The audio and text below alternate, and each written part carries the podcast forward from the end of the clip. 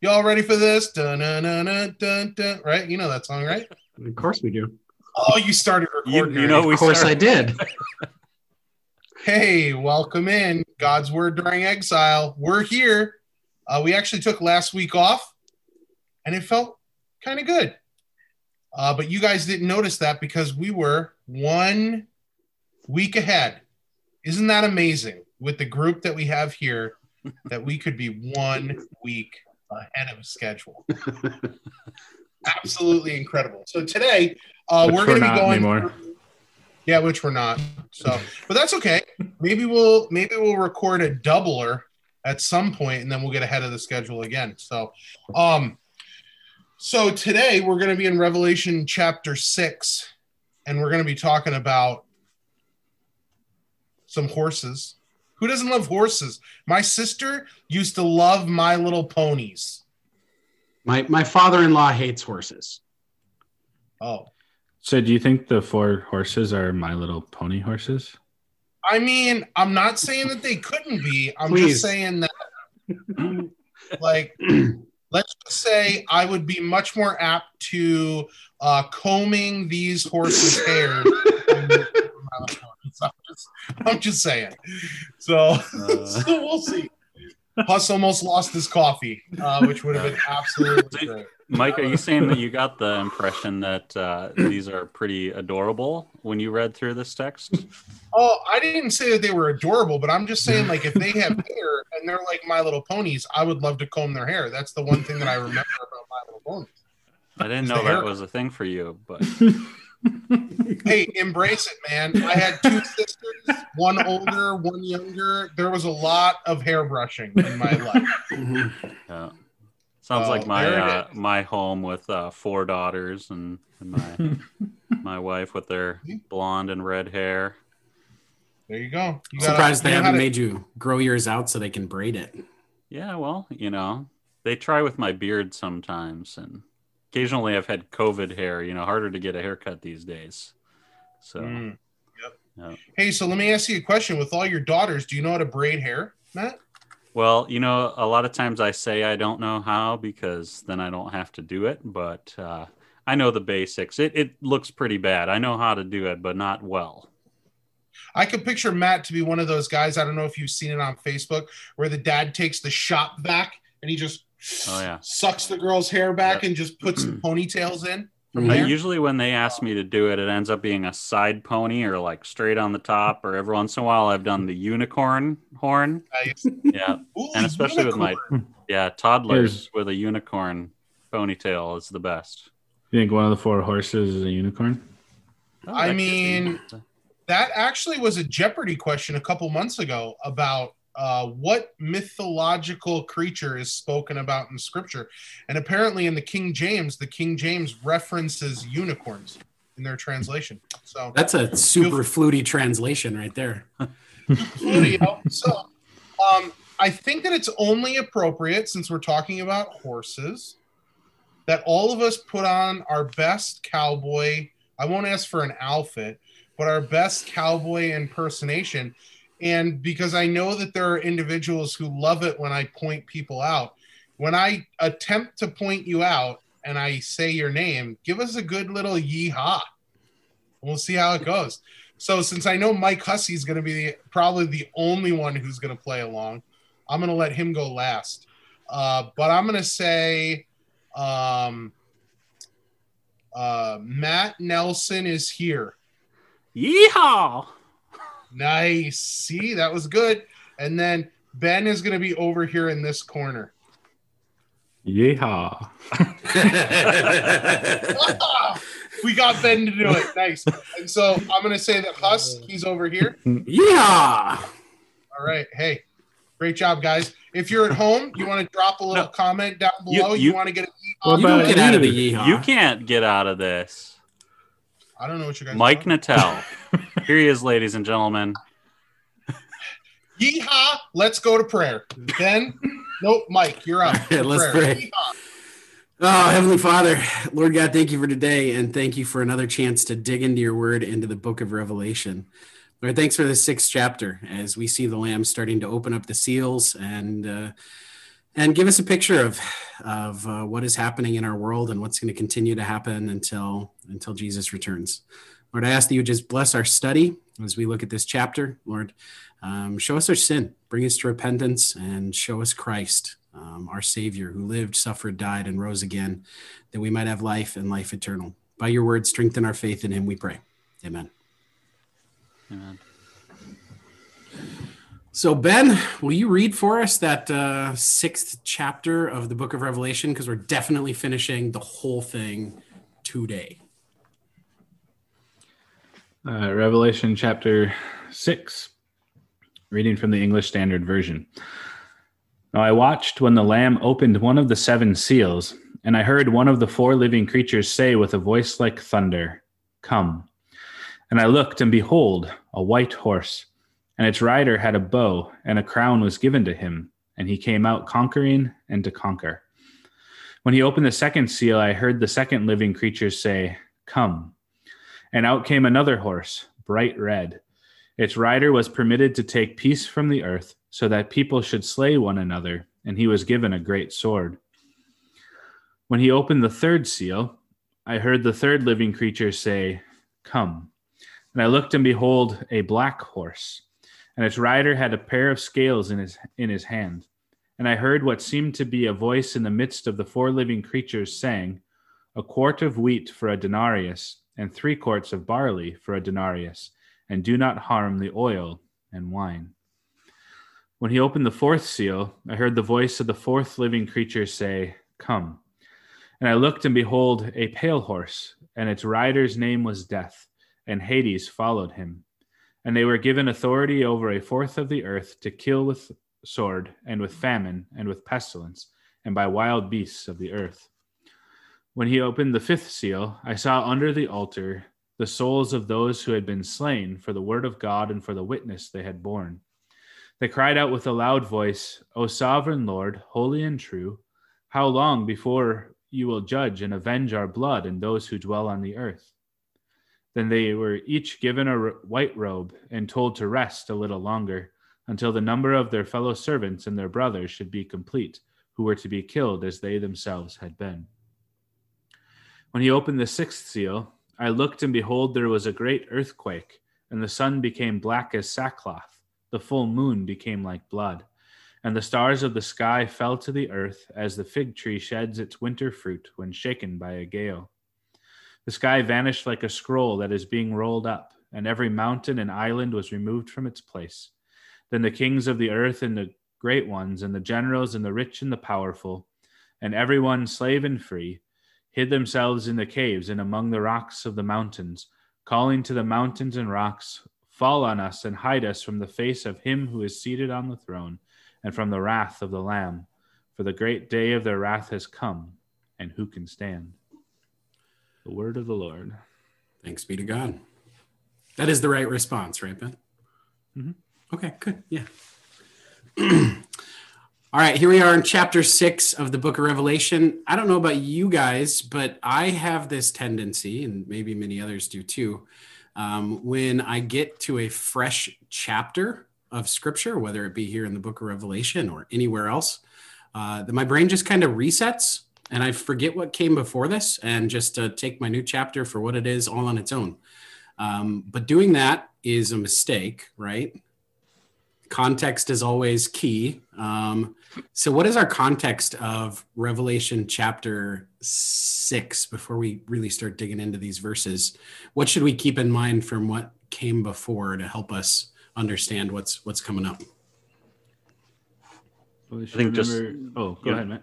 Oh, just gonna say really briefly that uh, you know we had that picture of the the throne of God, and and we've got the the Lamb um, as well, and the the four living creatures here, all being represented just prior to this, and and uh, and that beautiful scene of the sea of glass, and and the the praises going out to the Lord Himself and to the Lamb. Yeah, and um, along with that, we remember that what we were seeing, you know, in uh, in chapter five, as well as um, we saw some of that in chapter four too.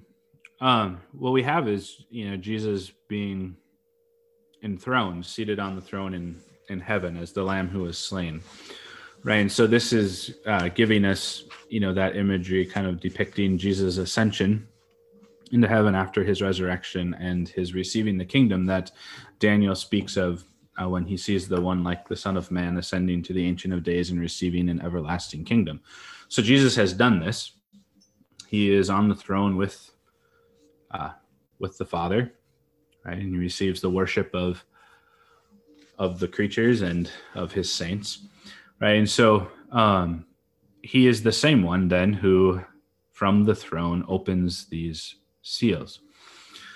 And we should remember, I think we covered this. Uh, Jason was telling us about this uh, in our recording uh, with him that, you know, the seals and then later the trumpets and the censers are all covering the same the same events just told from you know from a different perspective kind of a thing different angle on it in each one so they're all depicting the same time period so what's coming from these seals trumpets, censers, is coming from, if we could place any kind of a particular time on it, we could say from uh, the time that Jesus has ascended and is enthroned. And so we're not, again, waiting for some ambiguous time in the future for these things to happen, but rather they have been happening.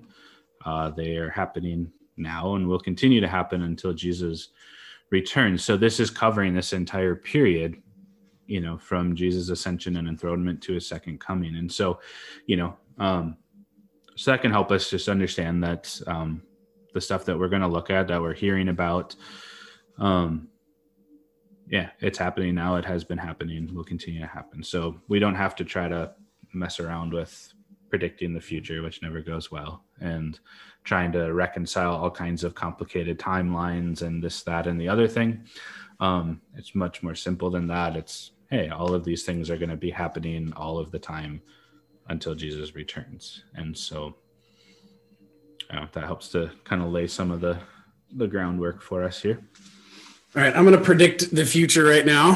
One future prediction. Uh, Ben's going to say something else wicked smart during this video. What about like virtuously smart? No, wicked Is smart. that a poss- Oh, okay. No, no, not virtuously. Okay, holy wicked smart. All right. So I think you know, talking about context, uh, we see in the first verse that we read there about the lamb opening one of the seven seals, and we had seen in the previous chapter then that only the lamb was worthy to open the seals.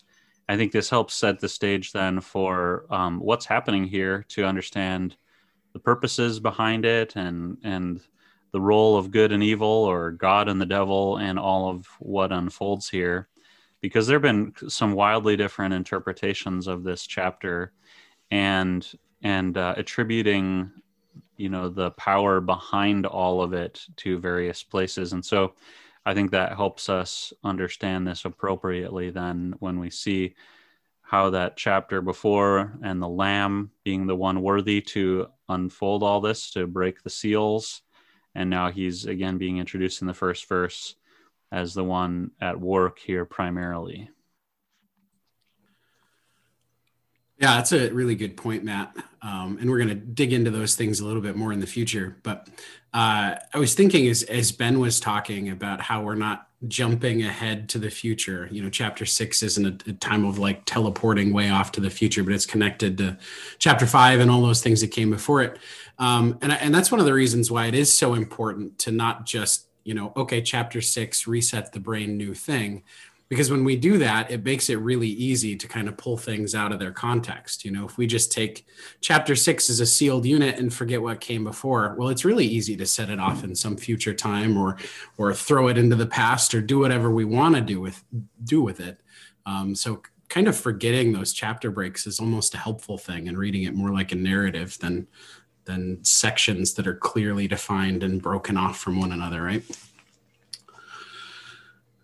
so let's uh, let's jump into what we've got here. Matt, you brought up the the point that there are a whole lot of different interpretations of this chapter, and there really are. When we talk about that first horse, um, I've got you know a couple, three um, that'll that have been pretty popular at one time or another that come to mind. Um, but you also talked about the authority of where they come from, which is really important. And our first verse makes it pretty clear, um, like whose authority is sending forth these things, right? So I watched the lamb, and he opened one of the seals, right? And I heard one of the four living creatures say with a voice like thunder, "Come." So where is the the stuff coming from? The seal coming from? I mean, it seems pretty clear that it's coming from the lamb, and and I would say that it's also not like the lamb opened this, and it's not like he opened Pandora's box and accidentally let out this stuff that was out of his control and right because he's the one who is worthy. He has authority over this. This was uh, meant for him to do this, and and uh, and so this is not something that's like out of his control but in fact, I think we would say that this is coming from him, from the throne of God, which the Lamb is now sitting on, and a part of God's purpose. And and that that's quite different from what we see, you know, some people arguing for here. And I don't know what the listeners have heard, or or maybe all of what you guys have heard on this, but when I think about the various ideas of behind these horsemen in particular and what what comes out of the seals it seems like you know some some Christians teach and and actually a lot of like Hollywood and unbelievers who like to talk about the four horsemen because these guys show up in in uh, in TV shows and movies periodically. And and uh, they all seem to think that they are powered by the devil that he's the one really in control and this seems to be kind of a, a last ditch effort like all of the powers of the devil's now devil are now you know coming to a head. And uh, and he's given his biggest effort here sending forth his four horsemen. Um, maybe like lord of the rings with the ring wraiths right? Coming for you know the power of the evil one. And uh, and now we got to be really scared because maybe he's going to win. Um, and this is all from from his hand or his throne you could say uh, the throne of the earth or whatever. So ner- nerdy question though. uh, the ring wraiths, they were the Nazgul, right? That would be the official term, Nazgul. They're not the Myrddraal. Mm-hmm. I'm confusing my nerdy things. Nazgul. Okay, yeah, Myrddraal, uh, Wheel of Time, great, great stuff. Go enjoy it. yeah. On a different note, that was a great point, Matt. I think it might be. Um, I think it might be helpful rather than now that we kind of know where this authority for these riders has come from, that they are sent by God, permitted by God. Um, it might be helpful to just kind of give an overview of the four horsemen together, um, kind of the things that they share and their their combined purpose before we get in and kind of dig the pieces of out of these verses. Um, do you guys have any good good overview stuff for these four that would be helpful to share first?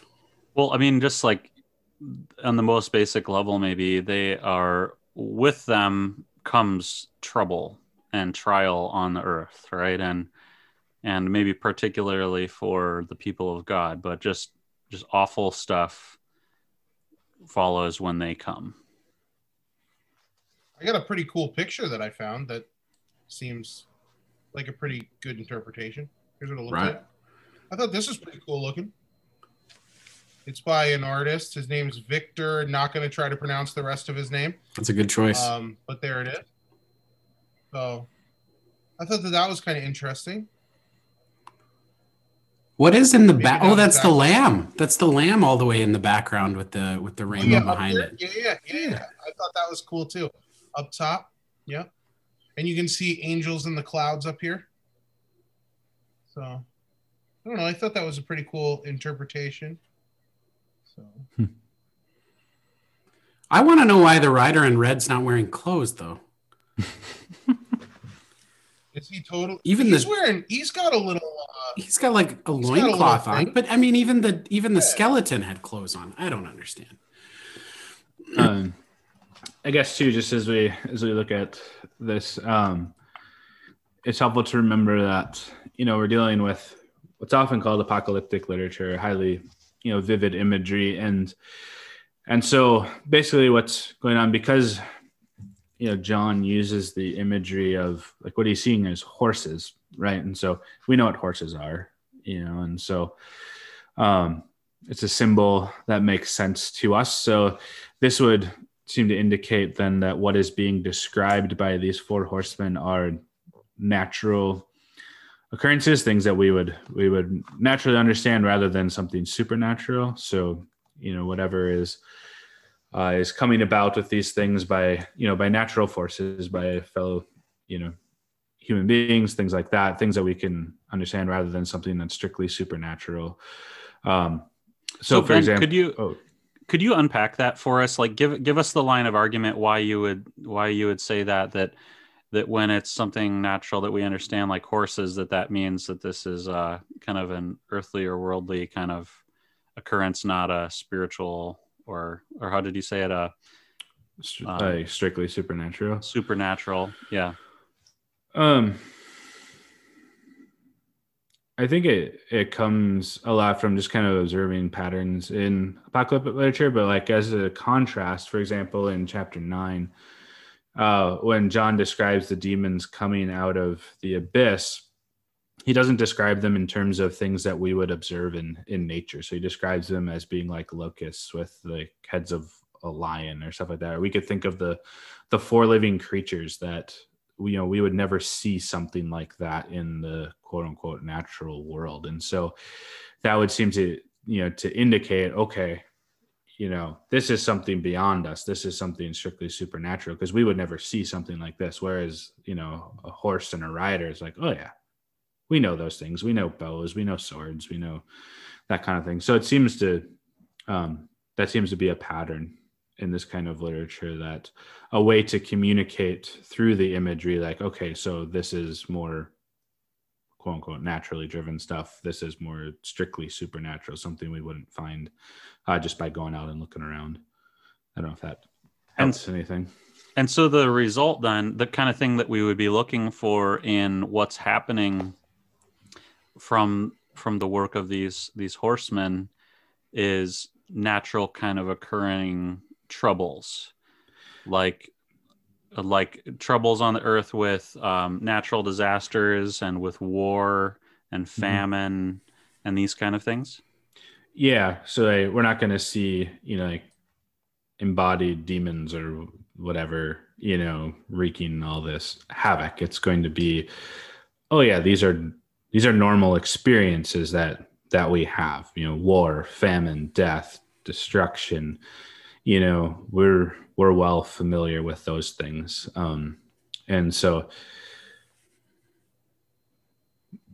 i don't know if that makes some kind of kind of Yeah. sense. So we're uh, i don't know. I guess i guess mostly to say we're not we're not going around trying to see you know as it were demons under every stone kind of a a thing where it's strictly a supernatural kind of thing that we're looking for. But it's like okay we see this all around us. We experience all of this. This is what is happening you know war and famine and things like that. And it's like okay this is what we're talking about. And we all do see that right? And the, the Mhm. church has seen that through all of its ages.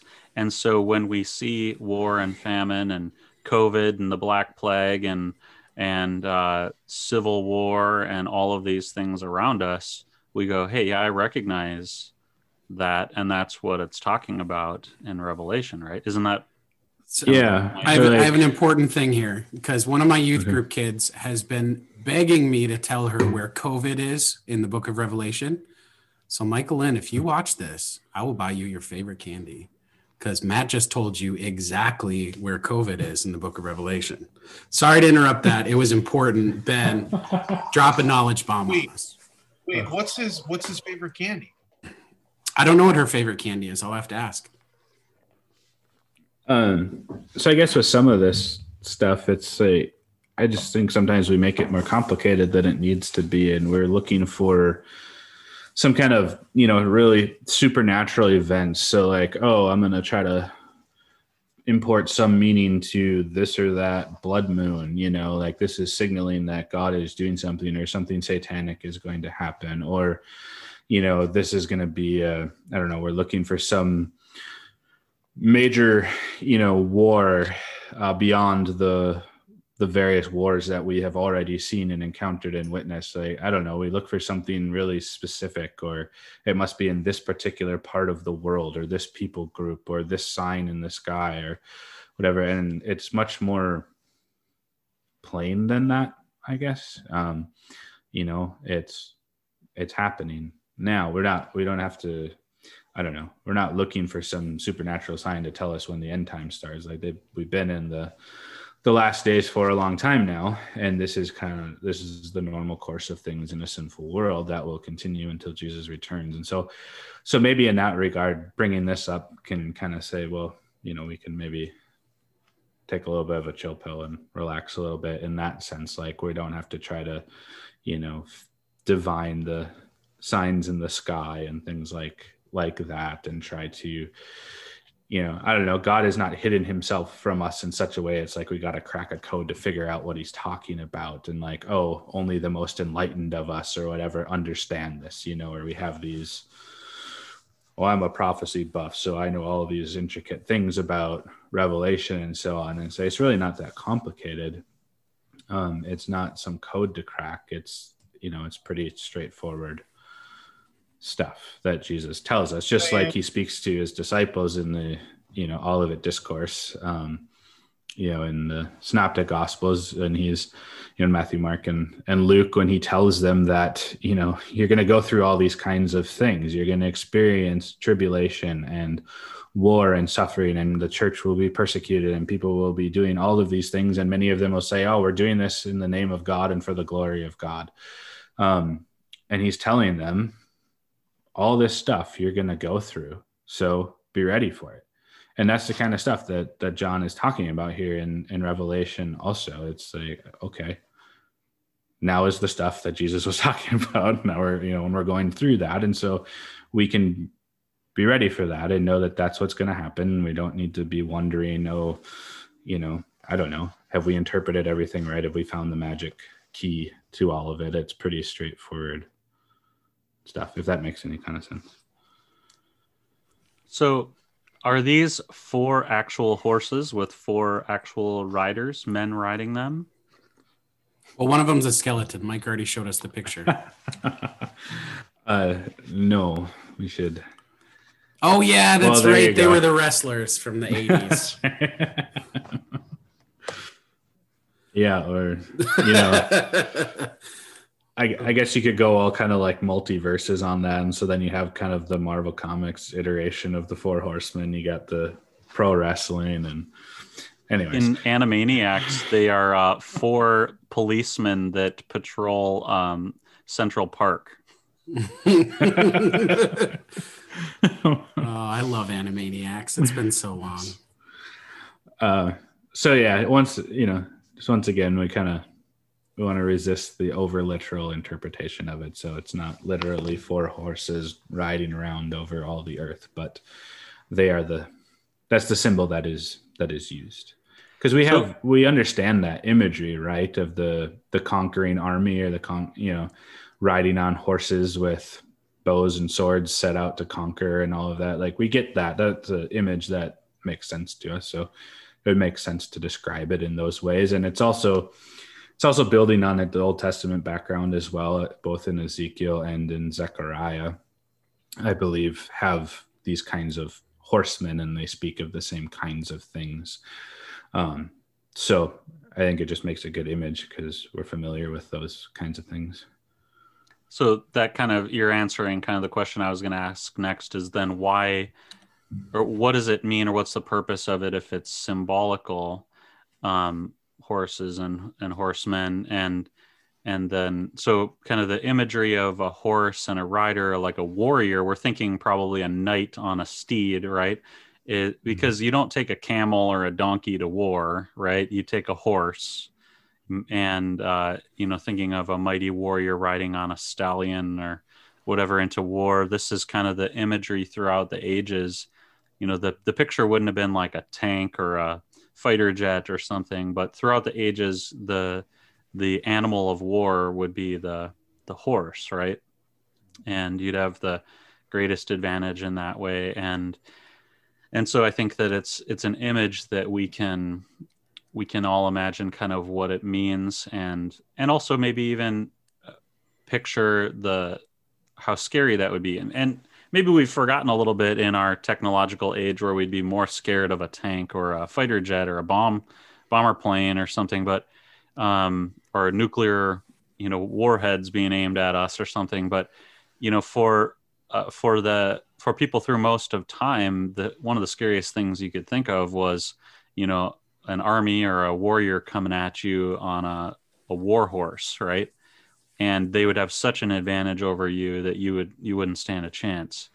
And and so the I think the point that I'm trying to draw attention to and that Ben was alluding to is that this symbolical picture of these four horsemen then is something that we can actually picture that that strikes fear in our hearts and that that sticks with us we will we will remember it and i think that's why this has been so popular to focus on in eschatology but also in movies and tv shows because this is a powerful image that we can all relate to strikes fear in the hearts of men. Oh we had mike have to step away. That's okay. Um so we can continue to move forward into our text, right? Have we have we pretty much covered a nice overview of the horses and we can oh now he's back. All right, Mike. Welcome back, bud. Yeah, many apologies, guys. I apparently am the only one in the church and we had somebody show up, so nice. What I miss? So I mean, do they want to join in? Uh I don't think so. Oh, okay. They're delivering me meat, so oh great yeah. Pork. Are you gonna share? meat, it? No, it's pork. Okay. So Yeah, um, Mike we- Natal was just leading us into kind of, you know, maybe getting into the specifics of each of the horses since we've talked about the general uh, picture and and what's going on with that. Okay. I, I did have one comment about what you had to say, though, Matt. Um, you know, I may have lost a little bit of the fear of of thinking of what a you know like a warrior on horseback would be, but I'm still not going to pick a fight with any dude on horseback. Like it's not going to work out. I still get the fear of that a little bit. I've seen people that get kicked by a horse. It doesn't turn out well. So, all right. Apparently, that wasn't related to what we're talking to. Let's go into verse two. So we've got the white horse, right? Or did you guys talk about this already? No. no, no, that's right where we're at. So John looks and behold, there's a white horse. Its rider's got a bow and a crown is given to him. Uh, and he came out conquering and to conquer. I think this horse and horseman um, are the ones where I've hit the largest number of different interpretations. There have been some really interesting stuff and uh, that people had believed about this first horseman. Um, there are a whole lot of people that actually believe that this this rider and, and is Jesus himself. And yet I've also heard that, you know, this rider is the Antichrist um, and, you know, riding out to deceive the nations and to conquer. Um, what what are we talking about with this white horse in the specifics? Is it Jesus? Is it the Antichrist? Is it both? Are they holding hands on the horse? Probably not. But what what is it? Um, some have tried to identify it with Jesus mainly, I think, because of the it's a white horse and that uh, the rider has a crown. But uh, I don't think that fits very well. Um, I don't know. All the horses are tied together, um, for one thing. So we should understand these not so much in sequence, like, oh, there's this period of time where the first horse horseman is riding throughout the earth, and then the second, and then the third, and then the fourth. But these things are all happening at the same time. Um, and the result of, you know, of this first horseman as well as the others is the, you know, persecution of Christians, destruction, famine, war, bloodshed, all this kind of stuff. Because this conquering by the the first horseman is not uh, a benevolent thing, um, and so it would be very strange to uh, have that image of Jesus because he doesn't he's never depicted in that way, and why would he persecute his own church and bring forth all this you know bloodshed and and all this kind of stuff. Um, and so just the the descriptions don't really seem to fit. Also, the some of what I've what I've read on this too is that all four horses are really on the same level with each other, like they're equal in status, you know, and there is no one equal in status to the Lamb except he who sits on the throne and their Holy Spirit. And Um, you could argue though that like if there was going to be one out of the four that is greater or that dominates, it's the fourth one, death, right? And that that would be inappropriate. Then, I mean, this is one line of argumentation that would lead us away from this being Christ on this white horse. Is that the death seems to be if there is a dominant one out of the four, it seems maybe it could be that one, um, and and that would be an inappropriate picture um, of, of Christ. He And- certainly would not be losing in this or or be less than. And don't we reference it in in chapter 19 too? Like I don't know why we would be referencing it now being Christ on the white horse when in 19 we're we're referencing it much more clearer in my opinion. Yeah, I mean, just you can just kind of you know contrast the two descriptions, Yeah. right? Um, you know, in Revelation 19, verse 11, you know, he says, "Then I saw heaven opened, and behold, a white horse, and the one sitting on it is called Faithful and True, and in righteousness he judges and makes war. And his eyes are like a flame of fire. On his head are many diadems, and he has a name written." That no one knows but himself. He is clothed in a robe dipped in blood, and by the name and the name by which he is called is the word of God. And it goes and it goes on uh, from there, you know, and the sharp sword that comes from his mouth to strike down the nations and judge them with a rod of iron. And so, and he is carrying out, you know, God's wrath, right? And so, just the description, you know, of Jesus there, yes, you know, he's on a white horse, but everything else is different, Yeah. right? It's so much more majesty to Jesus on the white horse, and what he is doing is righteous and good and true, and and it's made very clear um, what what it is he is doing, and that's very very different, I think, than this first of the four horsemen. And again, I think it's helpful if we remember that all of these horsemen are working together; they are accomplishing the same kinds of purposes, and so it would seem quite inappropriate to identify Jesus with the first horseman. I don't know if this is a real good argument, but it seems a little bit strange to me that the Lamb of God would send forth Jesus. I mean, you know what I'm saying? That he he would be the one kind of sending or opening the seal, and the one going, and only be one of the four. Just seems a little bit strange to me.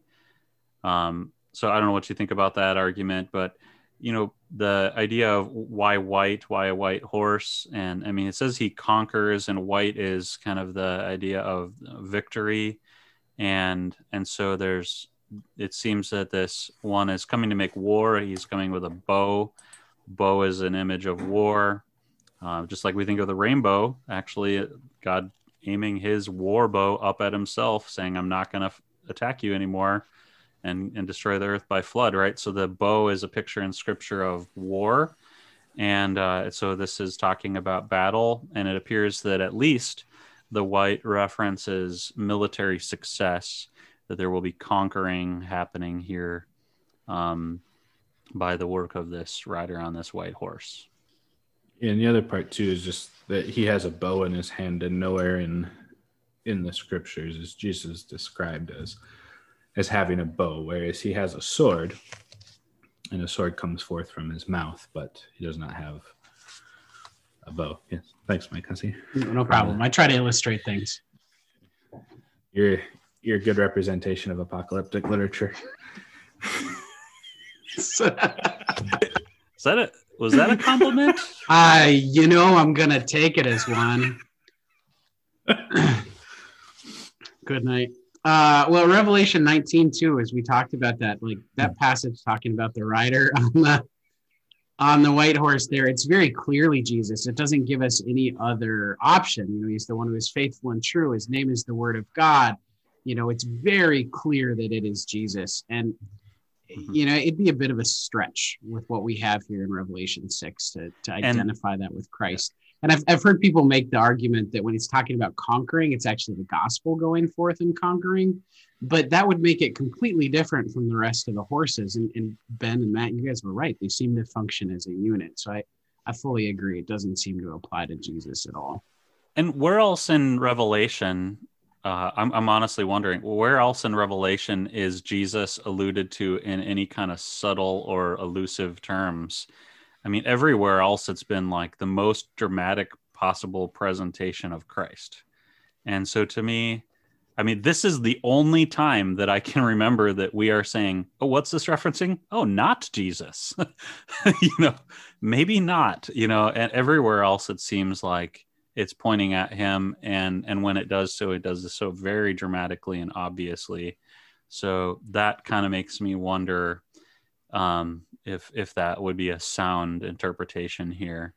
Um, but again, it is a little bit unclear, and and we mentioned also, you know, it might not be the most helpful to actually identify any of these four horsemen.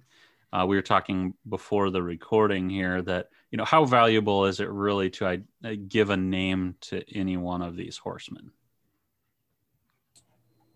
yeah, I agree. And I think that it kind of detracts and distracts from the overall message too. You know, when you when we try to pinpoint a specific person, place, or location person, person, place, or time, we kind of mishandle the word that God has given to us. I mean, if not even Christ knows the time that his father has planned, who are we to think that we could ever pinpoint it and even if we were able to pinpoint it, it would literally be like you picking a Scantron. You know, if you've ever taken a test and you get to it and you're like, I don't know what the answer is. So I'm just going to randomly pick it.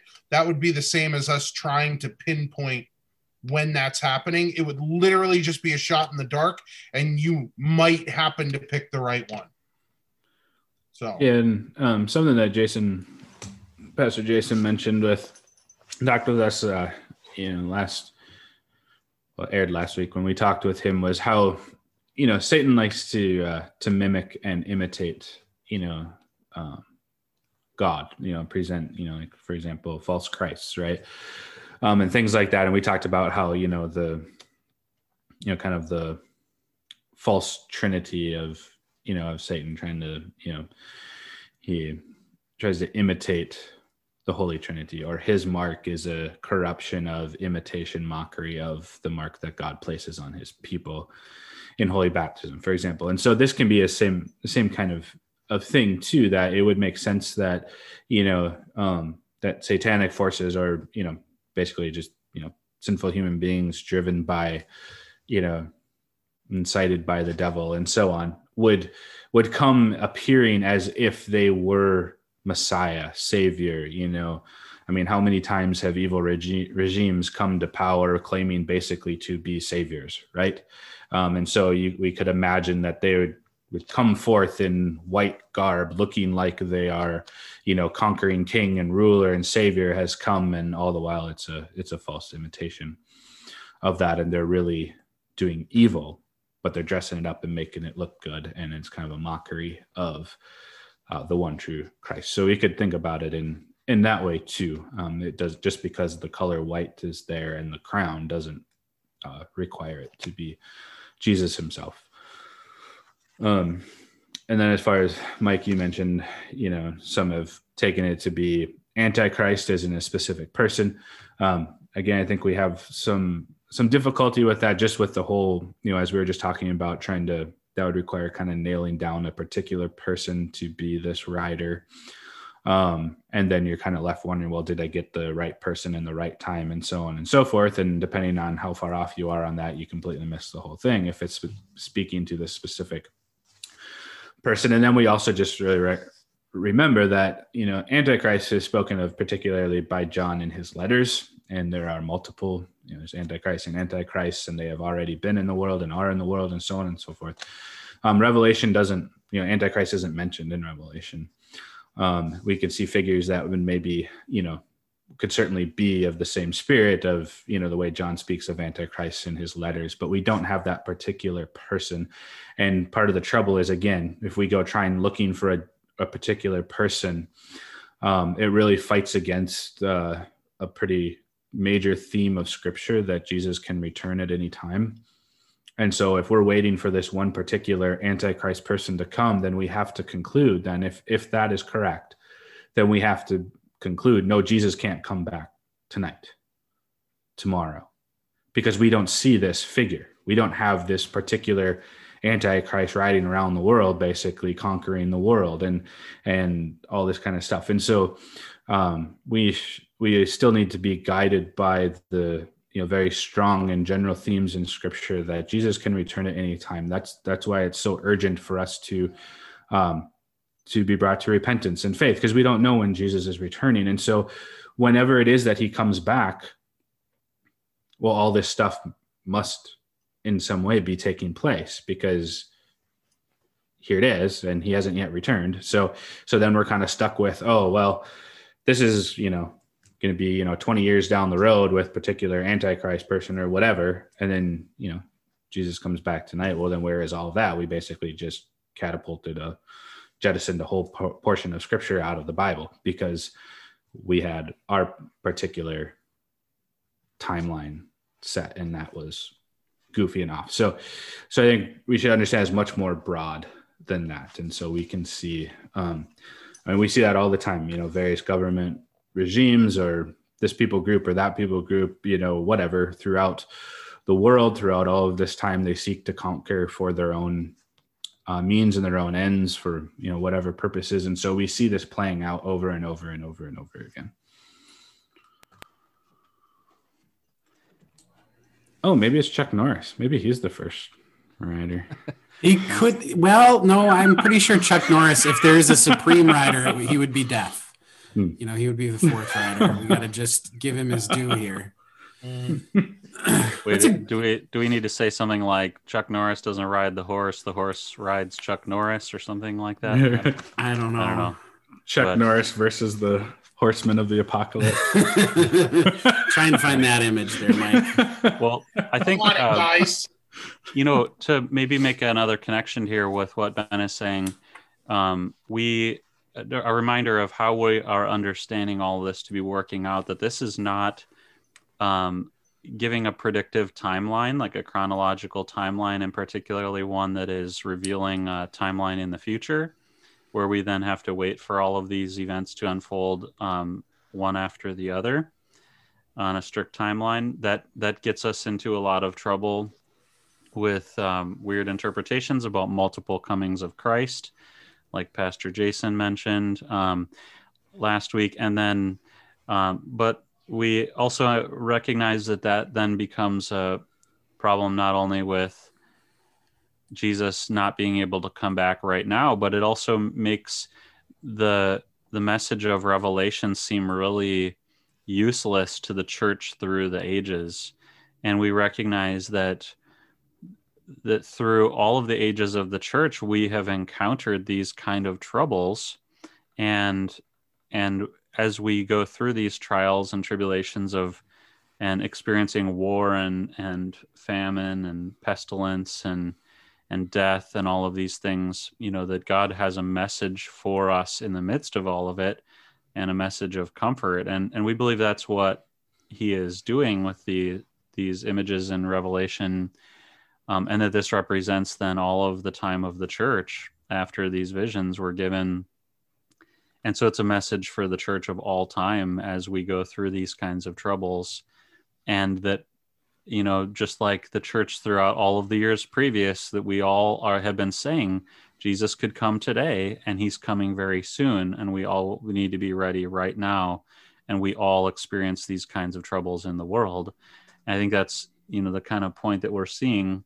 And that it makes more sense then as we look at how revelation is structured and the patterns and how it's being presented that this um, along with the other uh, parts of the vision here these different perspectives are all talking about the same time period um, from different perspectives with different emphasis you know, uh, I Google search Chuck Norris and the Four Horsemen of the Apocalypse, and while I Oh didn't find something nearly as epic as I wanted it to, I did find this, which is maybe worth sharing. Here's a good one: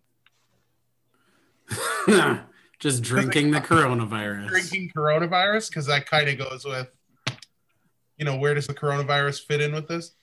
I don't know. I was expecting. So to be honest with you, if there's somebody out there who's good at photoshopping, I was expecting to Google search it and literally just see Chuck Norris's face on the four horsemen and on the horses. so if there's somebody good with Photoshop, you let me know. If you want to shout out to uh, God's Word during exile, we will use that for the next until we get done with the four horsemen. Any chance we get. Oh And goodness. if it's one of if it's one of Mike's uh, youth group kids, uh, Mike will give you ten dollars. Yeah, sure, that's fine.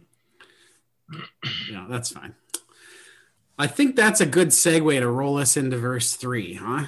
We're still going to finish this. We got what nine minutes left. We're going to finish all this today. Uh, so verse three, we got a we got a kind of a copy of what happened in verse one.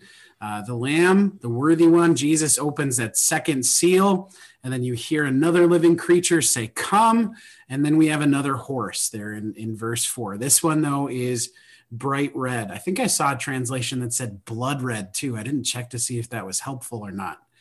Uh, its rider was permitted to take peace from the earth so that people should slay one another, and he was given a great sword. Uh, before we started the video today, uh, Ben told me that this is the nation or the country of Russia. Um, but I don't remember why. So we'll toss it over to Ben and he can tell us why the red horse is Russia. I don't think I said that, but um, it has been. I think you did, but you were saying by that some. somebody else said that. yes. Uh, it has been suggested by by some that it is Russia, but again, that's it's kind of a misguided way of of taking a look at these things. Um, it's kind of interesting though. Um, maybe this is something of a of a random thought, but um, so the rider is permitted to take peace from from the earth, right? So that there's warfare and all this kind of stuff, and I don't know. It just kind of makes me think of the well, I guess it was a poem by oh, it Henry Wadsworth Longfellow um, that became the the song um, "I Heard the Bells on Christmas Day." Are you familiar with that song? I heard the bells on Christmas Day. Um, you know, and he keeps repeating over and over in that you know the song of the angels at the birth of Christ, right? Peace on earth, goodwill toward men, and you know, and Longfellow's writing this poem, and he's like, as I'm looking around the world, you know, I don't see, you know, peace on earth goodwill to men. and it, and it kind of ends in his hope that that will one day be returned and then and part of the whole point is he's he's misunderstanding the words of the angels they're not announcing that there's a ceasefire to all warfare on earth with the birth of christ um, but a different kind of peace. Um, but peace on earth will come at the return of christ. But it's just kind of just made me think of this because we that's exactly what we see right? And we might get confused by that when we hear the scriptures speak of peace um, or like when the angels announce peace on earth and you know goodwill toward men on whom god's favor rests. And we look around and say oh there's no there's really no peace on earth right um you know how much you know warfare and and fighting and violence is there. And so one it's a good reminder you know for us that we will not find um we will not find peace on earth in this age. And sometimes it sometimes we try to achieve these things as if you know by our own human power and achievement we can bring peace to this earth. And you know we hear those cries all the time or varying uh governmental regimes or whatever trying to bring about you know utopia on earth and they say peace but what they really mean is everyone who disagrees with us is going to die. Um, so it's really not peace right? Um, and so it's kind of a it's kind of an interesting thing. That peace that is taken from the earth in accordance with this rider uh, will really only return in full when jesus returns and makes all things new. Um, and so yeah we see that all the time right? That we really don't have peace on this earth. There is always somewhere violence and killing and bloodshed hence the red horse. So, I don't know if um, anything else, but an observation here. We're starting to see a pattern um, now that this uh, that there's another seal opened and remember it's the lamb opening the seal. This is coming from the lord. Notice again that there that it is one of the living creatures a different one now the second living creature that says come. And so this is mediated meaning god is doing this but he's doing it through one of the living creatures. And we're going to see this pattern continue um, throughout the the four seals with the four horsemen.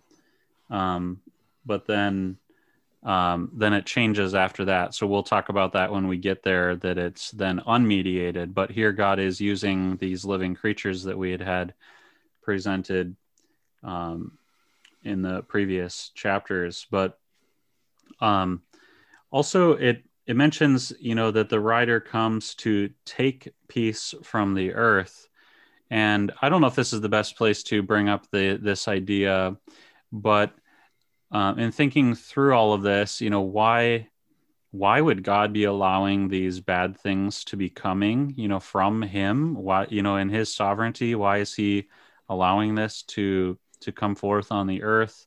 Seems like you know that would be a bad thing for god to be okay with war.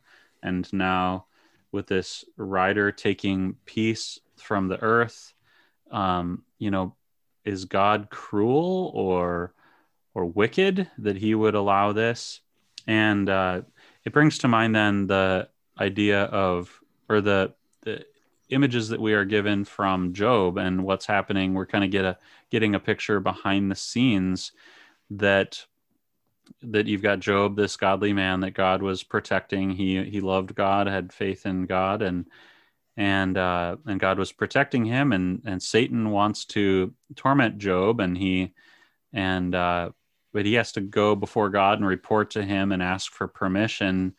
And God allows the devil to work then um, on Job, and and so it is actually the devil who is bringing these troubles on Job directly, and he's responsible for his own wickedness, but we still see that God is in control.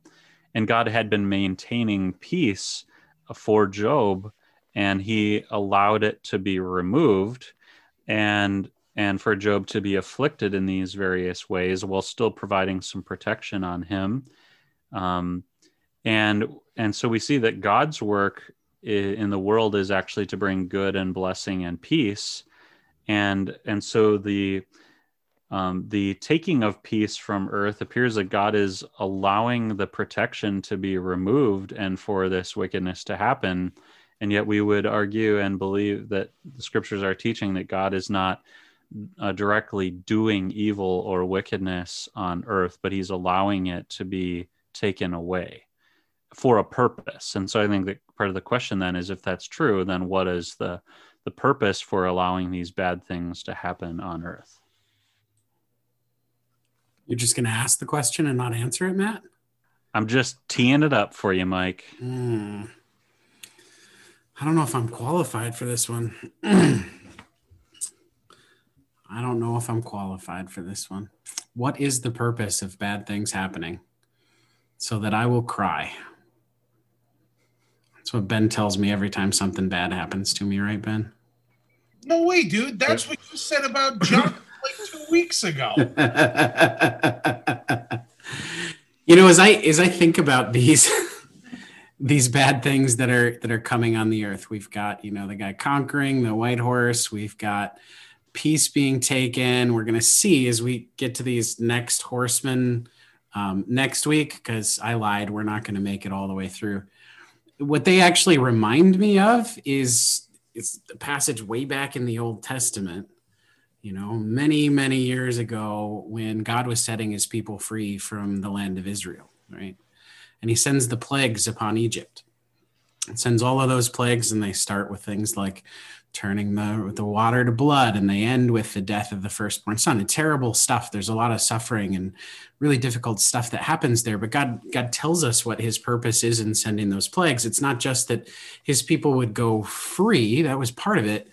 But God also wants the Egyptians and, and the Israelites to know that he is the one true God as he sends these plagues, part of the purpose is repentance and faith. He wants people to be saved. Um, and so he sends the plagues as, as, as part of that, that as they see his hand working, they might trust in him as the one true God. And I, and I think we've got some parallels here as we see these things happening upon the earth. When we see war, when we see famine that we're going to hit later, pestilence, COVID, right? We see all these things, we see death. What should our response be? Lord, have mercy. I am a sinner. I'm a sinful man from, you know, you know, a man of unclean lips from a people of unclean lips. I am undone. Forgive me. And he promises to do so in and through the finished work of Jesus Christ. So, was that the answer you were hoping for, Matt? You're muted, buddy. You're still muted, buddy. Okay, there we go. so sorry about that. Uh, yeah, I think that I think that's that's a great observation. I love how you point out that God it has a gracious purpose both for believers and unbelievers that he wants us all to repent and believe and be saved, right? Um, and and I think of in the book of Hebrews how it explains that God disciplines those he loves. And for his his people, we are still rebellious and prone to wander and the Lord disciplines us that we continue to trust in him and repent of our sins and and ask for forgiveness and find find peace in Christ and hope for the future. Um, also, he wants to convert many others, all all of the elect, to bring them in into the kingdom, and he's he's doing that. And we see then bringing it back to Job, we see that even though bad things happen to Job, terrible, terrible things, um, ultimately God blessed him with even more than he ever had at the beginning. And God had not abandoned Job in all of that. And and he had wanted to um, bless him even more, and he did. And and so through all of this, we see that God is in control. God is not wicked, and he he is not responsible for evil things or or calamities that come upon the earth.